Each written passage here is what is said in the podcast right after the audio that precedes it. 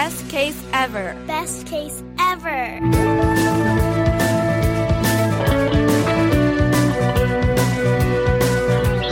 Yes, this is EM Case's Best Case Ever mini podcast series, and I'm your host, Dr. Anton Helman.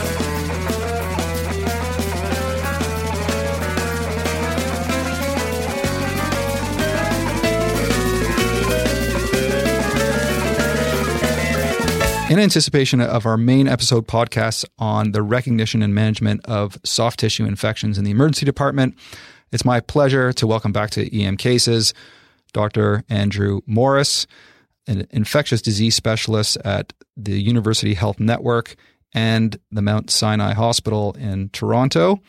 Dr. Morris, welcome back to EM Cases, and let's hear your best case ever related to skin and soft tissue infections. Thanks, Anton. It was probably about 15 years ago.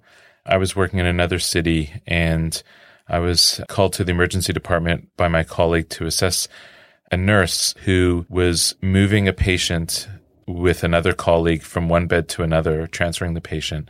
And she bumped her elbow on the bed rail. And the next day, she developed progressive pain with some very mild redness, really looks like a bruise over her elbow. But she was also starting to feel a little bit unwell and had some mild chills. And her nursing colleague uh, encouraged her to come down to the emergency department. The emerge doc saw her, was a little concerned, wasn't sure exactly what was going on, asked me to see her. And when I examined her, noticed a little bit of bruising as as well as uh, some bilateral conjunctivitis. And on top of that, she had abnormalities in her blood work, including uh, the thing that sticks in my mind is her coagulopathy. Her INR was well over two in somebody who was previously healthy and on no medications. And I'll never forget telling her that I thought she had necrotizing fasciitis. And when I suggested to her that this was flesh eating disease, she actually first thought that I was joking because I tend to be a bit of a joker and she didn't really believe uh, what I was telling her.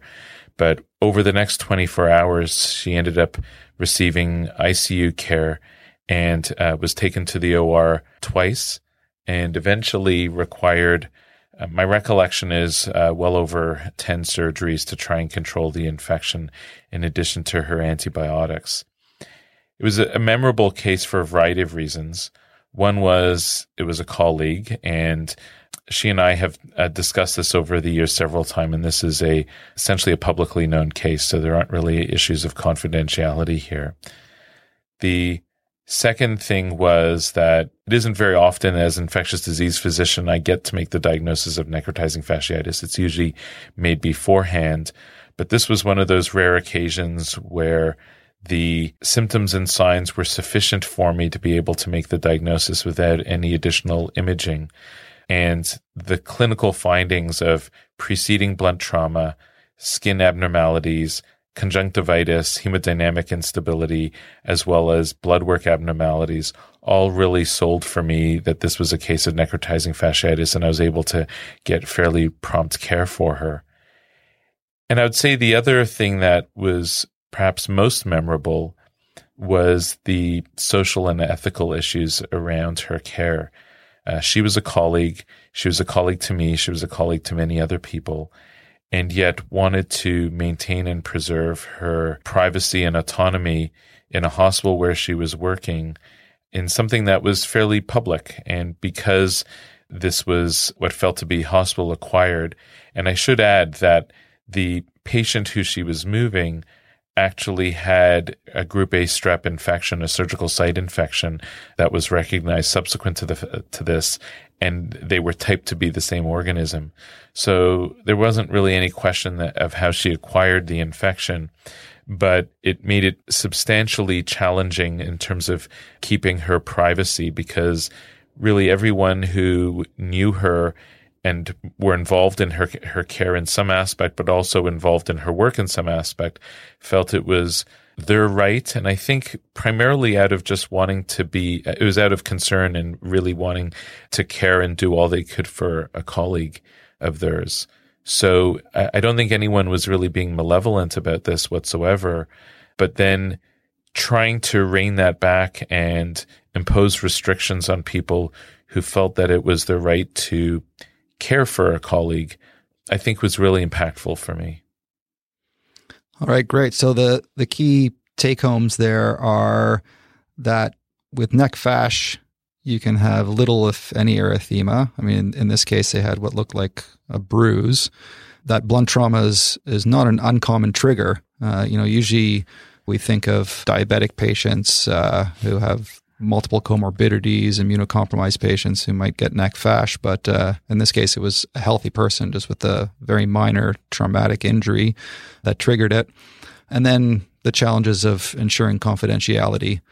As a healthcare provider, if a colleague of yours or someone you know in the hospital uh, gets sick, you really shouldn't feel entitled to know everything about that colleague's care you know they deserve the same kind of uh, confidentiality that uh, that any patient would, and we have to respect that. So, in the upcoming main podcast episode on recognition and management of soft tissue infections with Dr. Morris and Dr. Melanie Baimel, we'll talk about how up to one third of cellulitis cases are misdiagnosed on first presentation, the cellulitis mimics that we often miss, controversies around MRSA coverage, best practices for abscess management, and a deeper dive into recognition and management of necrotizing fasciitis.